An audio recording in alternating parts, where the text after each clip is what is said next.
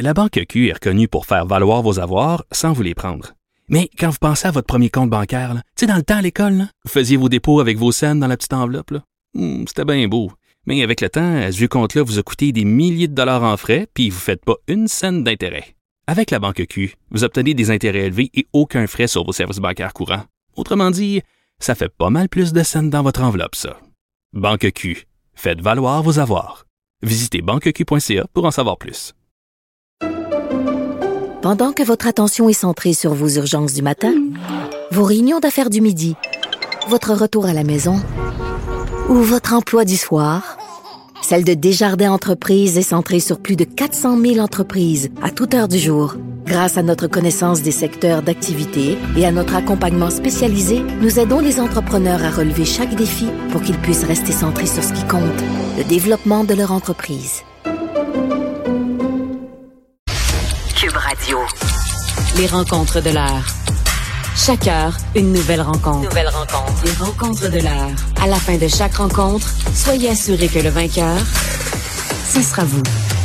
Cube Radio. Une radio pas comme les autres. Seulement avec Elsie Lefebvre aujourd'hui. Salut Elsie. Bonjour Geneviève. Bon, parle-moi de la marche contre la réforme de la loi 101.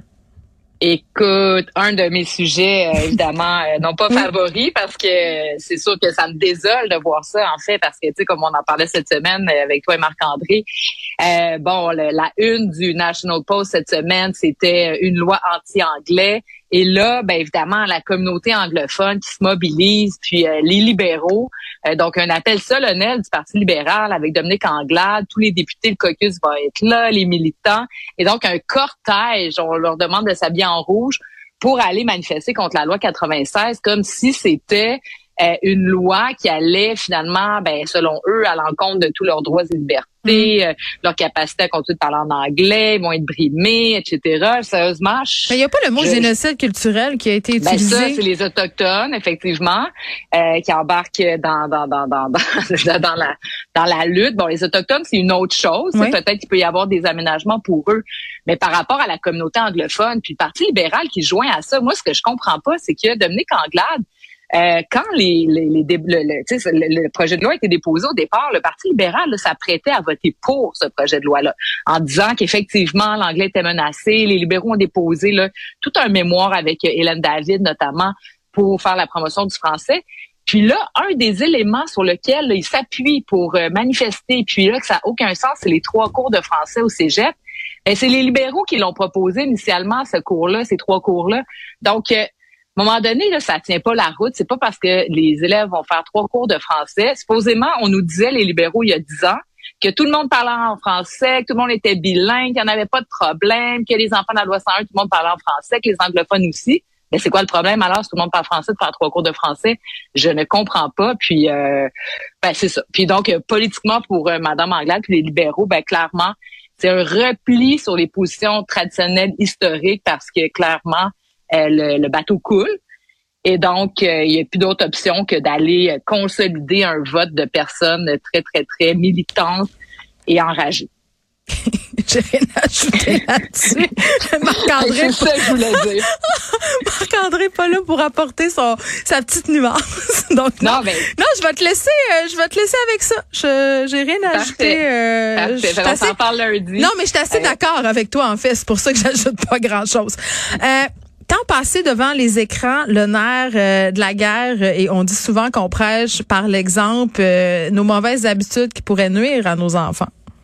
Ben c'est vraiment intéressant, c'est un article qui est paru là, ces jours-ci, puis ça vient c'est le congrès annuel de l'ACFAS, donc des chercheurs qui ont fait une étude pour démontrer que le temps d'écran des parents avait une influence certaine sur le temps d'écran des enfants. Donc la pomme pousse pas trop loin de l'arbre. Je ris tout le temps quand j'entends la promo de Richard Martineau qui passe à Cube, qui parle des parents qui disent à leurs enfants d'arrêter de crier en criant.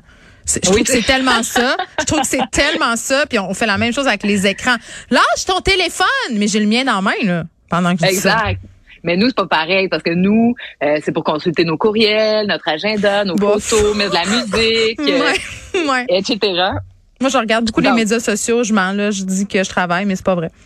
Ben c'est ça. Donc, nos enfants ont des occupations aussi. Puis c'est là que c'est délicat. Tu as des enfants comme moi Puis bon, là, tu te dis, ils vont à l'école. Donc là, ils sont 6-7 heures sur les bancs d'école. Après ça, ils jouent dehors. Mm-hmm. Ils ont joué après l'école dans la ruelle. Ils vont au parc. Ils vont t'inscrire à des cours de soccer, piano, hockey, peu importe. Et là, tu te dis, bon, ben à la maison, ils peuvent bien jouer un petit peu. Puis là, les jeux se transforment parce que maintenant, ils peuvent communiquer via leurs jeux. Donc, moi...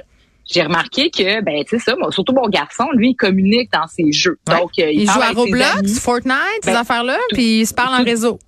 C'est ça. Donc, il y a quand même quelque chose d'intéressant. Tu sais, nous, à l'époque, on parlait au téléphone pendant des heures. Donc, bon, il y a un rapprochement là. Ma fille, elle, c'est Snapchat. Donc, c'est des textos à l'infini avec des photos, puis des discussions, puis des vlogs. Puis, ça arrête pas de la soirée. C'est sûr que dans notre temps, dans mon temps.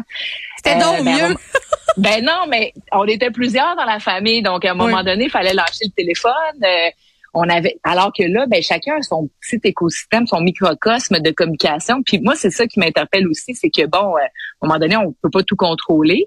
Puis on le sait que les écrans, c'est nocif. Donc cette étude-là, je trouve que c'est pas la première étude évidemment, mais là, on a parlé de la pandémie, tout ça, mais c'est certain que la pandémie ça accentue les choses, mais je voulais en parler dans la chronique politique parce que ultimement, je pense que ça doit nous interpeller comme société, puis même comme décideurs politiques, parce que c'est une question de santé publique ultimement qu'on parle.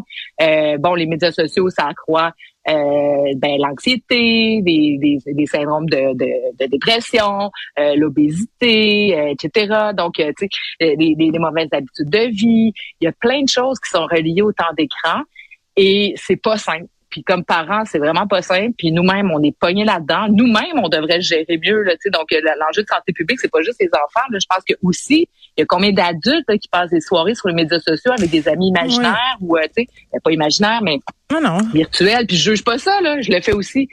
Mais à un moment donné, comment on sort de ce tourbillon-là? Je pense pas qu'on va s'en sortir, moi. C'est juste qu'il va falloir...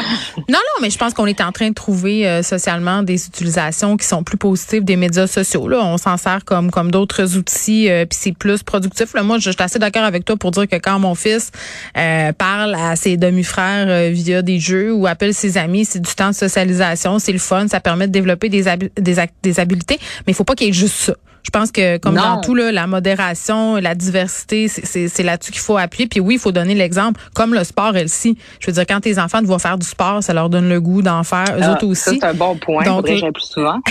Donc, l'inverse est aussi vrai avec les écrans. Donc, peut-être qu'on a un petit examen de conscience à faire, nous aussi. Merci. Merci. Ciao, ciao.